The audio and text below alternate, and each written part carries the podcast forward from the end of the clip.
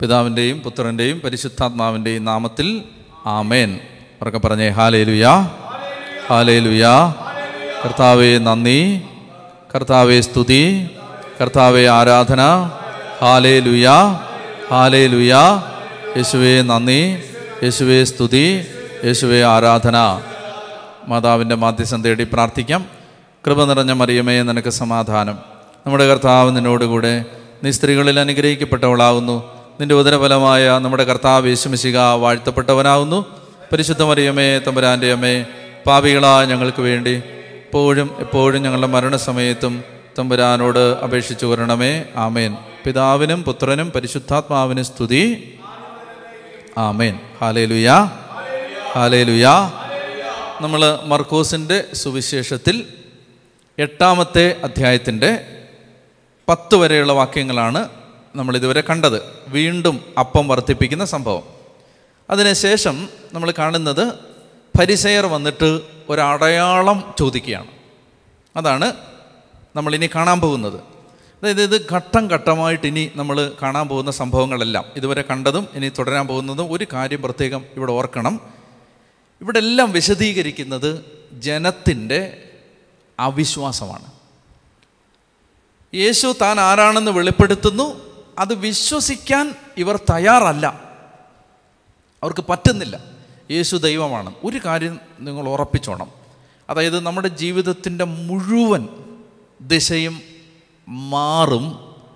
യേശു ദൈവമാണ് എന്ന യഥാർത്ഥ വിശ്വാസം കിട്ടിയാൽ. യേശു ദൈവമാണെന്ന യഥാർത്ഥ വിശ്വാസം കിട്ടിയാൽ യേശുവിനെ കൊണ്ട് കുറച്ച് കാര്യം സാധിക്കാം എന്നുള്ള വിശ്വാസമല്ല. യഥാർത്ഥത്തിൽ യേശു ദൈവമാണ്. പൗലോസിന്റെ ജീവിതം മാറിയത് അങ്ങനല്ലേ?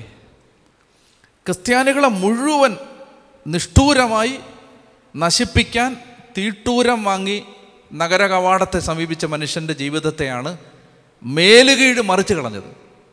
പിന്നീട് ഒരു ഒരു ഭിക്ഷക്കാരനെ പോലെ നഗരങ്ങളിലും ഗ്രാമങ്ങളിലും ചുറ്റി നടന്ന് കർത്താവ് ഈശോമിശികായെ പ്രഘോഷിക്കാൻ ഈ മനുഷ്യൻ തയ്യാറായതിന്റെ പിന്നിലെ രഹസ്യം എന്താണ് യേശു ദൈവമാണെന്ന് വെളിപ്പെട്ട് കിട്ടി. നമ്മൾ പറയുമ്പോൾ മനസ്സിലാവില്ല ഇത് ശരിക്കും? പറയുമ്പോൾ അതിന്റെ ഗ്രാവിറ്റി പിടികിട്ടില്ല. അതായത് ജീവിതത്തിൽ എന്നെങ്കിലും ഒരിക്കൽ കർത്താവിന്റെ ദൈവത്വം ശരിക്കും അങ്ങോട്ട് മനസ്സിലായാൽ ജീവിതം മാറും. വിശ്വാസം മാറും. കാഴ്ചപ്പാട് മാറും.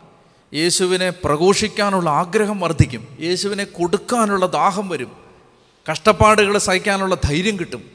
എല്ലാത്തിന്റെയും പുറകെ കിടക്കുന്ന ഇതാണ്. യേശു ദൈവമാണെന്ന് അറിയണം അതാണ് യോഹന്നാന് ഞാൻ എപ്പോഴും പറയുന്നതാണ്.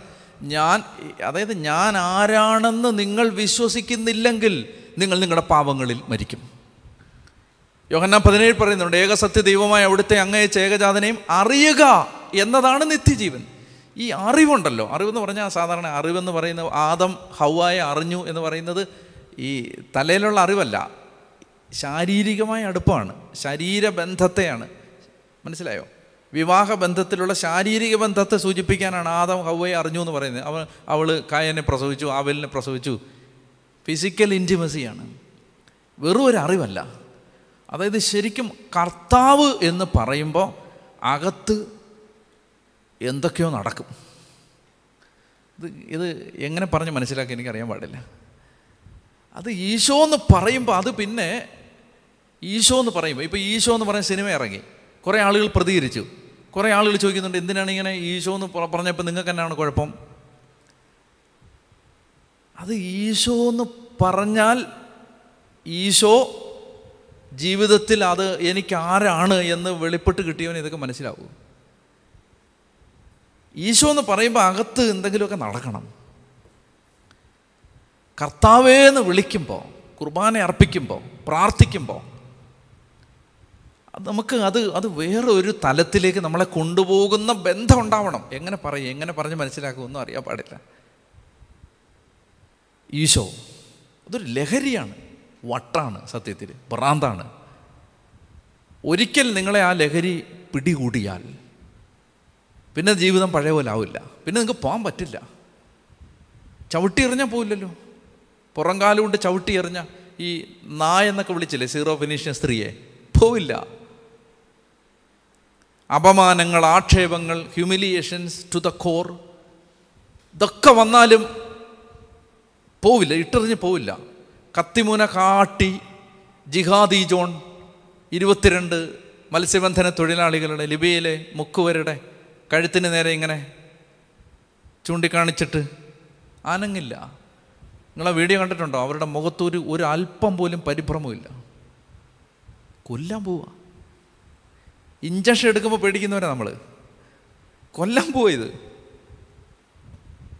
അതാ ഞാൻ പറയുന്നത് നമുക്ക് ഈ ഈ കാലഘട്ടത്തിൽ ഭക്തരുണ്ട് വിശ്വാസികളില്ല. ഭക്തരിഷ്ടം പോലുണ്ട് ആരാധകരില്ല.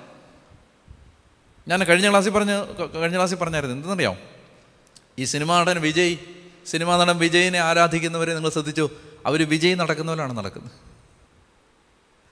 മോഹൻലാലിനെ ആരാധിക്കുന്നവർ ശ്രദ്ധിച്ചോ? മോഹൻലാലിന്റെ സ്റ്റൈലിലാണ് അവർ നടക്കുന്നത്. എന്തറിയോ? ഈ ആരാധിക്കുന്നവനെ അബോധമായി നമ്മൾ അനുകരിക്കും. നമ്മൾ യേശുവിനെ പോലെ ആവാത്ത എന്താ? യേശുവിനെ ആരാധിക്കാത്തതുകൊണ്ടാ നമ്മൾ വർഷങ്ങൾ യേശുവെ യേശുവേ എന്ന് വിളിച്ചിട്ടും യേശുവിന്റെ സ്വഭാവം വരാത്ത എന്താ? ആരാധിക്കാത്തതുകൊണ്ടാ നമ്മൾ ബഹളം വെക്കുന്നവർ മാത്രമായിട്ട് മാറേണ്ടവരല്ല ആരാധിക്കേണ്ടവരാണ്. അപ്പം അതുകൊണ്ട് എന്ത് പറഞ്ഞപ്പോഴാണ് പറഞ്ഞേ?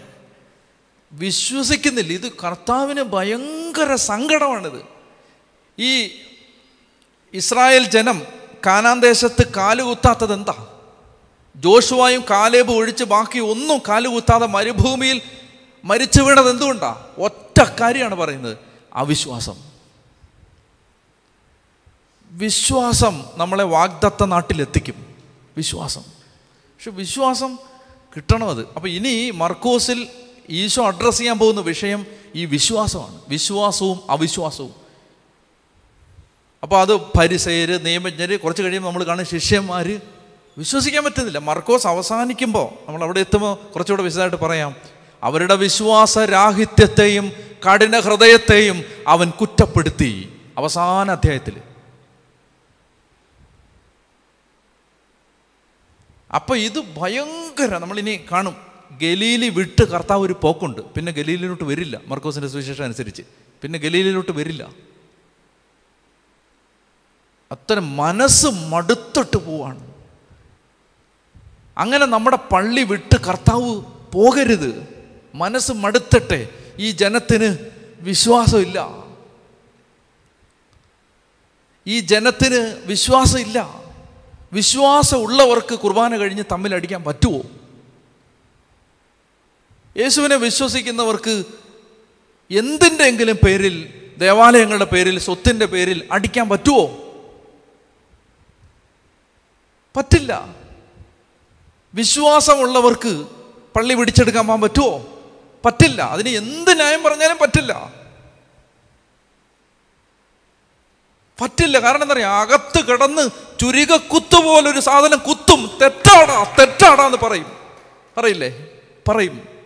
നമ്മൾ ഒരുത്തരോട് ദേഷ്യപ്പെട്ട് നോക്ക്. ദേഷ്യപ്പെട്ട് ഒരുത്തരോട് ചൂടായിട്ട് ഒന്ന് കുർബാന ചൊല്ലാൻ കയറി നിൽക്ക് പറ്റില്ല ചൊല്ലാൻ. അകത്ത് കിടന്ന് കുത്തും. നമ്മൾ വലിയ ഭക്തരും വിശുദ്ധരായിട്ടല്ലത് വിശ്വാസം കിട്ടി. വിശ്വാസം ഉള്ളത് കൊണ്ടാണ്. നമ്മൾ മനസ്സിലാക്കേണ്ടത് ഈ വിശ്വാസം അതില്ലാത്തതിന്റെ പേരിൽ കർത്താവ് ഭയങ്കര മനസ്സ് മടുത്തിട്ടിട്ട് പോവും. പള്ളികൾ എന്ന് നമ്മൾ വിളിക്കുന്ന സംവിധാനങ്ങൾ കെട്ടിടങ്ങളായി മാറാൻ അധികകാലം വേണ്ട. എന്താണ് ഒരു ആരാധനാ സമൂഹത്തെ പിടിച്ചു നിർത്തുന്നത്? യേശുവിലുള്ള അടിയുറച്ച വിശ്വാസം. വിശ്വാസം എന്ന് പറഞ്ഞാൽ കുറേ ബഹളം വെപ്പല്ല വിശ്വാസം എന്ന് പറഞ്ഞാൽ ചില നിലപാടുകളാണ്. ആ വിശ്വാസത്തിന്റെ പേരിൽ ചിലർ പറയും നിങ്ങളെടുത്ത ഈ പള്ളി ഞങ്ങൾക്ക് പള്ളിയല്ല വേണ്ടത് കർത്താവിനെയാണ് വേണ്ടത്. അങ്ങനെ പറയും. നിങ്ങളെടുത്തോ ഞങ്ങൾക്ക് ഞങ്ങൾക്ക് ഈ പള്ളിയല്ല വേണ്ടത് ഞങ്ങൾക്ക് ഈശോയാണ് വേണ്ടത്. പള്ളിയേക്കാൾ ഞങ്ങൾക്ക് വലുതാണ് കർത്താവ്. അങ്ങനെ പറയാൻ പറ്റ പറ്റുന്ന ബലമുള്ള എത്ര സഭകളുണ്ട്?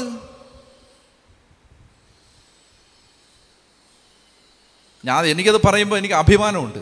കാരണം എന്തെന്നറിയാമോ ഞാൻ ഈ ഈ സമ്പത്ത് വേണ്ട കർത്താവാണ് വലുതെന്നും പറഞ്ഞുകൊണ്ട് ഒരു മല ഇറങ്ങി വന്ന മാറിവാനിയോസിന്റെ അനന്തരഗാമികളിൽ ഒരാളാണ് ഞാൻ. അപ്പൊ അതുകൊണ്ട് എനിക്കത് പറയാൻ പറ്റും. അറ്റ്ലീസ്റ്റ് ഒരാളേലും ഈ സഭയിൽ അത് ചെയ്തിട്ടുണ്ടല്ലോ. അത് പറയാൻ പറ്റും.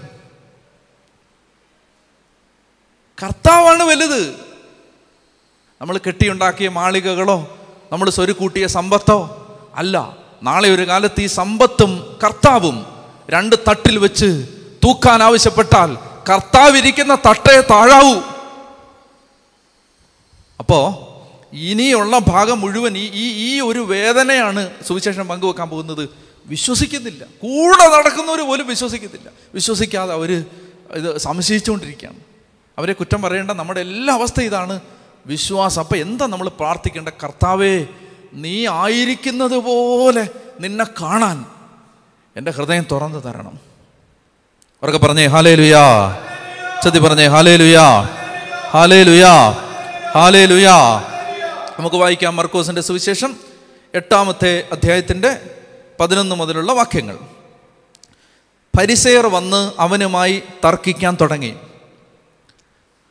അവർ അവനെ പരീക്ഷിച്ചുകൊണ്ട് സ്വർഗത്തിൽ നിന്ന് ഒരടയാളം ആവശ്യപ്പെട്ടു. നിങ്ങളൊന്ന് ആലോചിച്ച് നോക്ക്. അത്ഭുതത്തിന് ശേഷം അത്ഭുതം മിറക്കിൾ ആഫ്റ്റർ മിറക്കിൾ ചെയ്തുകൊണ്ടിരിക്കുന്ന ഒരാളാണ് പറയുന്നത്. ഒരടയാളം കാണിക്കാവും ഒരു തലവേദന പോലും സുഖപ്പെടുത്താത്ത ഒരുത്തനോട് അടയാളം ചോദിച്ചാൽ അതിനകത്തൊരു മാന്യതയുണ്ട്. ഇത് മിറക്കിൾ ആഫ്റ്റർ മിറക്കിൾ സീറോ ഫിനിഷൻ സ്ത്രീയുടെ മകൾ ബഥരനെ സുഖപ്പെടുത്തുന്നു. അതിനു മുമ്പ് ഗനസരത്തിലെ അത്ഭുതങ്ങൾ വെള്ളത്തിന് മീതെ നടക്കുന്നു അപ്പം വർദ്ധിപ്പിക്കുന്നു.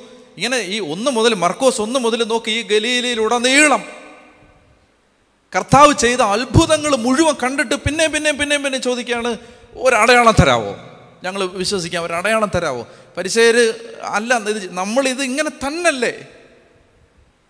ഇനി എന്തടയാളാ വേണ്ടേ? ഒരു ജന്മം മുഴുവൻ അവന്റെ പക്കൽ നിന്ന് വിട്ടുപിരിയാതിരിക്കാനുള്ള ഒരായിരം അടയാളം നമ്മുടെ ജീവിതത്തെ അവൻ തന്നിട്ടില്ലേ? പിന്നെ നമ്മൾ എന്തിനാണ് ഈ അടയാളം? വിശ്വസിക്കാൻ നമുക്ക് ഇനി ഒരടയാളത്തിന്റെ ആവശ്യമില്ല. കേരള സഭയ്ക്ക് വിശ്വസിക്കാൻ ഇനി അടയാളങ്ങളുടെ ആവശ്യമുണ്ടോ? ആവശ്യമില്ല. ഇനി ഒരു ഒരടയാളവും നീ പ്രവർത്തിച്ചില്ലെങ്കിലും ഞങ്ങൾ വിശ്വസിക്കും. ഒരടയാളവും പ്രവർത്തിച്ചില്ലെങ്കിലും ഞങ്ങളുടെ കൺവെൻഷൻ പന്തലുകൾ നിറയും എന്ന് പറയാനുള്ള ധൈര്യം ഉണ്ടാവേണ്ട സഭയാണ് കേരള സഭ. നമ്മൾ വീണ്ടും അടയാളങ്ങൾക്ക് വേണ്ടി കാത്തിരിക്കുക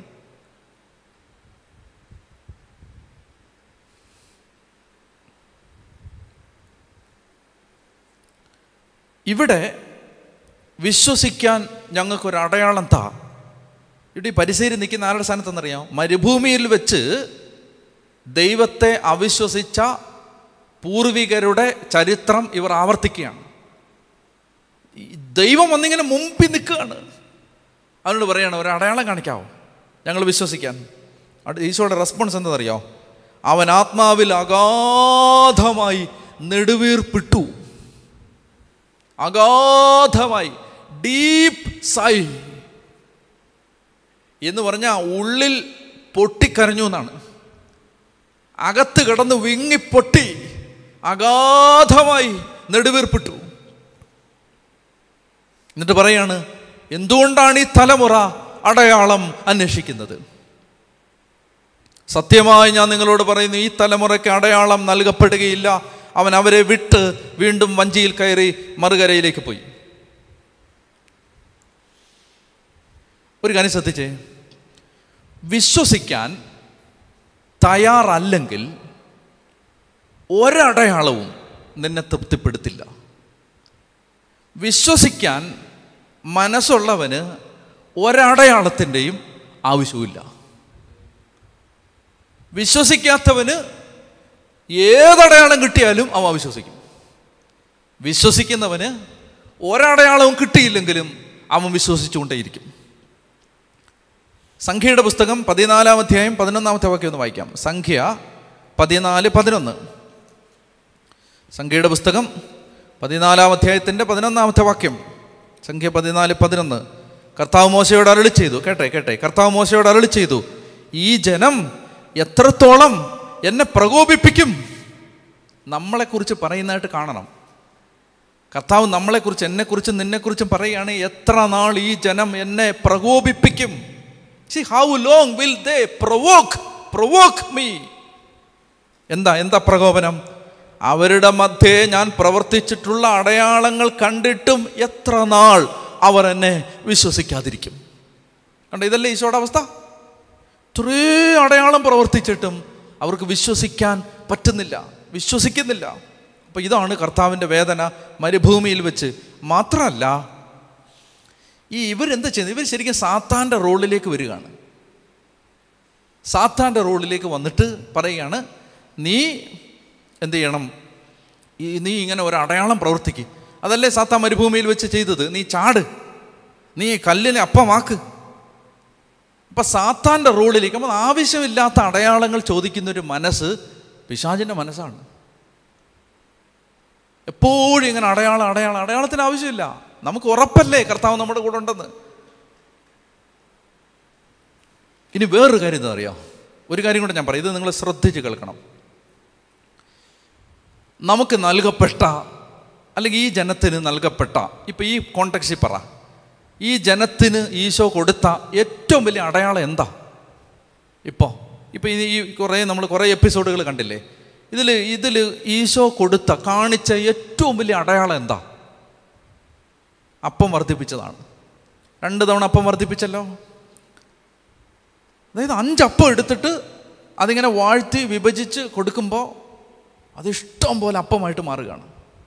ഇതാണല്ലോ ഏറ്റവും വലിയ അത്ഭുതം. അപ്പം ഈശോ ചോദിക്കുന്ന എന്തെന്നറിയാം? പറയാതെ പറയുന്നത് വരികൾക്കിടയിൽ മറച്ചു വെച്ചത് അല്ലെങ്കിൽ വിങ്ങലുകൾക്കിടയിൽ മറഞ്ഞു പോയ അവന്റെ വേദന മറഞ്ഞു കിടക്കുന്ന വേദന എന്തെന്നറിയോ? ഞാൻ ഈ അപ്പം തന്നിട്ട് ഇനി ഇതിനൊക്കെ വലിയ അടയാളം വേണോ? എന്താ നമ്മുടെ ഈ ഈ രണ്ടായിരത്തി ഇരുപത്തൊന്നിൽ ഈ മാസം കർത്താവ് എന്താ നമ്മളോട് പറയുന്നത് ദിവ്യകാരുണ്യത്തെക്കാൾ വലിയ എന്തടയാളവാ നിനക്ക് വേണ്ടേ? വിശുദ്ധ കുർബാനയേക്കാൾ വലിയ എന്ത് അടയാളമാണ് നിനക്ക് ഞാൻ തരേണ്ടത്? അടയാളം അന്വേഷിക്കുന്ന ഒരു സഭയോട് രണ്ടായിരത്തി ഇരുപത്തൊന്നിൽ വീണ്ടും കർത്താവിന് ചോദിക്കാൻ ഇത്രയേ ഉള്ളൂ. എടാ എല്ലാ ദിവസവും നിന്റെ അൾത്താരയിൽ സംഭവിക്കുന്ന ആ അടയാളത്തെക്കാൾ വലിയ അടയാളം ഇനി ഈ ലോകത്ത് എന്ത് സംഭവിക്കാനാണ്? പക്ഷെ അതൊന്നും വിശ്വസിക്കാൻ നമ്മുടെ ഹൃദയം അങ്ങോട്ട് തുറക്കപ്പെടുന്നില്ല.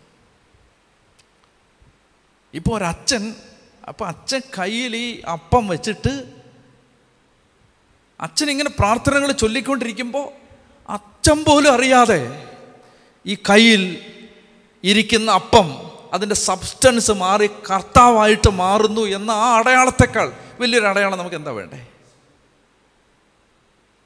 പക്ഷെ നമുക്കിതങ്ങോട്ട് ഇത് ഇത് മനസ്സിലാവുന്നില്ല. ഇന്റലിജിബിളാണ് പക്ഷേ ഡൈജസ്റ്റ് ഗ്രഹിക്കുന്നില്ല. മനസ്സിലാവുന്നുണ്ട് ഗ്രഹിക്കുന്നില്ല.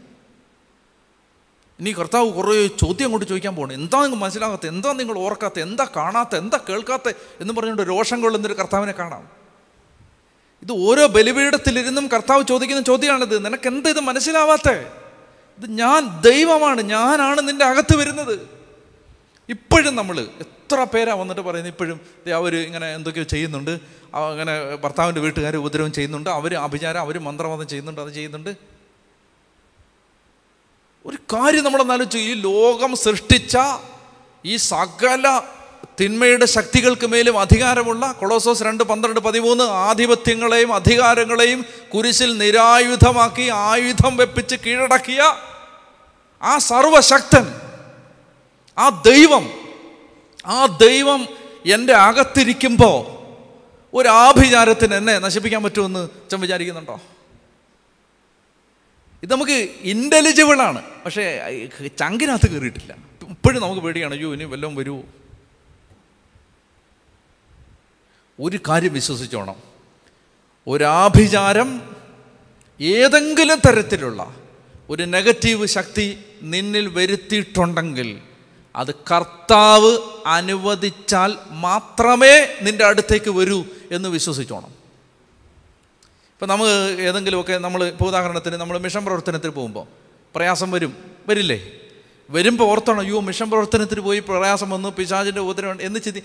ഇത് കർത്താവ് ഈ മിഷൻ വേലയ്ക്ക് വെച്ചിരുന്ന ജീവിതാനുഭവങ്ങളിൽ ഇതുണ്ട്. അതെന്റെ കർത്താവുള്ളത് കൊണ്ട് അതിനെന്നെ നശിപ്പിക്കാൻ പറ്റില്ല. യേശ ഈ അമ്പത്തിനാല് പതിനേഴ് ഈ വചനം ഓർത്തിരുന്നു? യേശ ഈ അമ്പത്തിനാല് പതിനേഴ് നിന്നെ ഉപദ്രവിക്കാൻ ഉണ്ടാക്കിയ ഒരായുധവും ഫലപ്രദമാവില്ല. ഇതിനൊക്കെ വലിയ പ്രോമിസ് എവിടാ വേണ്ടേ? ഏത് മതഗ്രന്ഥത്തിലുണ്ട് ഇതിനേക്കാൾ വലിയൊരു വാഗ്ദാനം? ഏത് വിശ്വാസത്തിലുണ്ട് ഇതിനേക്കാൾ വലിയൊരു വാഗ്ദാനം? നിന്നെ ഉപദ്രവിക്കാൻ ഉണ്ടാക്കിയ ഒരായുധവും ഫലപ്രദമാവില്ല. നിനക്കെതിരെ വിധി പ്രസ്താവിക്കുന്ന ഓരോ നാവിനെയും നീ ഖണ്ഡിക്കും. പറഞ്ഞേ ഹാലേ ലുയാ ഹാലേ ലുയാ ഹാലേ ലുയാ അപ്പോൾ വീണ്ടും ഈ അടയാളം ചോദിച്ചുകൊണ്ടിരിക്കുകയാണ്. അങ്ങനെ അടുത്ത വാക്യം എങ്ങനെയാണ്? അവൻ അവരെ വിട്ട് വീണ്ടും വഞ്ചിയിൽ കയറി മറുകരയിലേക്ക് പോയി. ഞാൻ ഒരു രഹസ്യം കൂടെ പറയട്ടെ.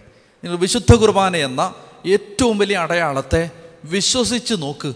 പിന്നെ ജീവിതം മുഴുവൻ അടയാളങ്ങളായിരിക്കും. വിശുദ്ധ കുർബാന എന്ന് പറയുന്ന ആ ഏറ്റവും വലിയ അടയാളത്തെ ഒന്ന് വിശ്വസിക്കാനുള്ള ഹൃദയം തുറക്കപ്പെടാൻ വേണ്ടി പ്രാർത്ഥിക്കുക പിന്നെ ജീവിതം മുഴുവൻ അടയാളങ്ങളായിരിക്കും. ജീവിതം മുഴുവൻ അടയാളങ്ങളായിരിക്കും. മനസ്സിലായോ? ഞാൻ പോട്ടെ ഞാൻ പറയുന്നില്ല. ഒരു കാര്യം പറയാൻ വന്നാണ് പറയുന്നില്ല. അതായത് ഒരു കാര്യം നമ്മളിങ്ങനെ ഹൃദയത്തിൽ ആഗ്രഹിച്ചാൽ അത് അടുത്ത ദിവസം അത് നടക്കും. ഒരു ഒരു കാര്യം. അതെന്താന്ന് ഞാൻ പറയുന്നില്ല. ഒരു കാര്യം ഞാൻ ആഗ്രഹിച്ചായിരുന്നു. അതങ്ങ്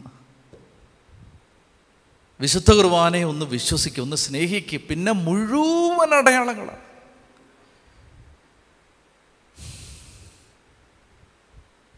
ഈ തർക്കത്തോടു കൂടി കർത്താവ് ഗലീലി വിട്ടു പോവാ. കണ്ടോ? വിട്ട് കണ്ടോ? ലെഫ്റ്റ് പോവാ. ഇനി ഒരു തവണയോട് ഗലീലി പാസ് ചെയ്യുന്നുണ്ട്. അന്നേരം കർത്താവ് പറയും ഒറ്റ ഒരുത്തനെ അറിയില്ല ഞാനിതിലേ പോയതെന്ന് പറയും. സൈലന്റായിട്ട്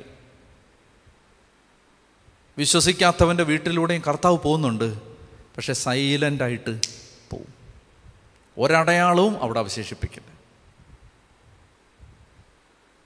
ഈ തർക്കത്തോടു കൂടി ഈശോ ഗലീലി വിടുകയാണ്. ഇതൊരു ഭയാനകമായ അവസ്ഥയത്. മടുത്തിട്ട് നമ്മളൊരു പത്ത് കോടി രൂപ ഉണ്ടാക്കിയ പള്ളി വിട്ടിട്ട് കർത്താവ് ഇറങ്ങിപ്പോകുന്ന അവസ്ഥ ഭയാനകമാണ്.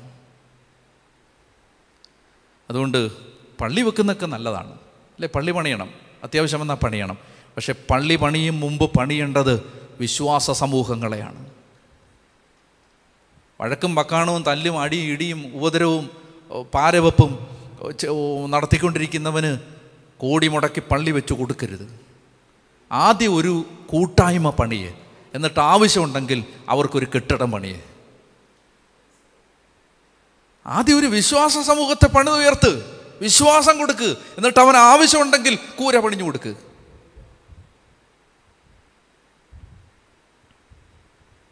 ഈ സയന്റിഫിക് സ്കെപ്റ്റിസിസം എന്ന് പറഞ്ഞൊരു സാധനമുണ്ട്. എന്ന് പറഞ്ഞാൽ എന്താണ്? ശാസ്ത്രീയമായ ഒരു സംശയവാദമാണത്. അതെന്താണ്? തെളിവ് താ വിശ്വസിക്കാം. ഇതാണ് ഇവിടെ ഡിസ്കസ് ചെയ്യുന്നത്. ഒരു തെളിവ് താ.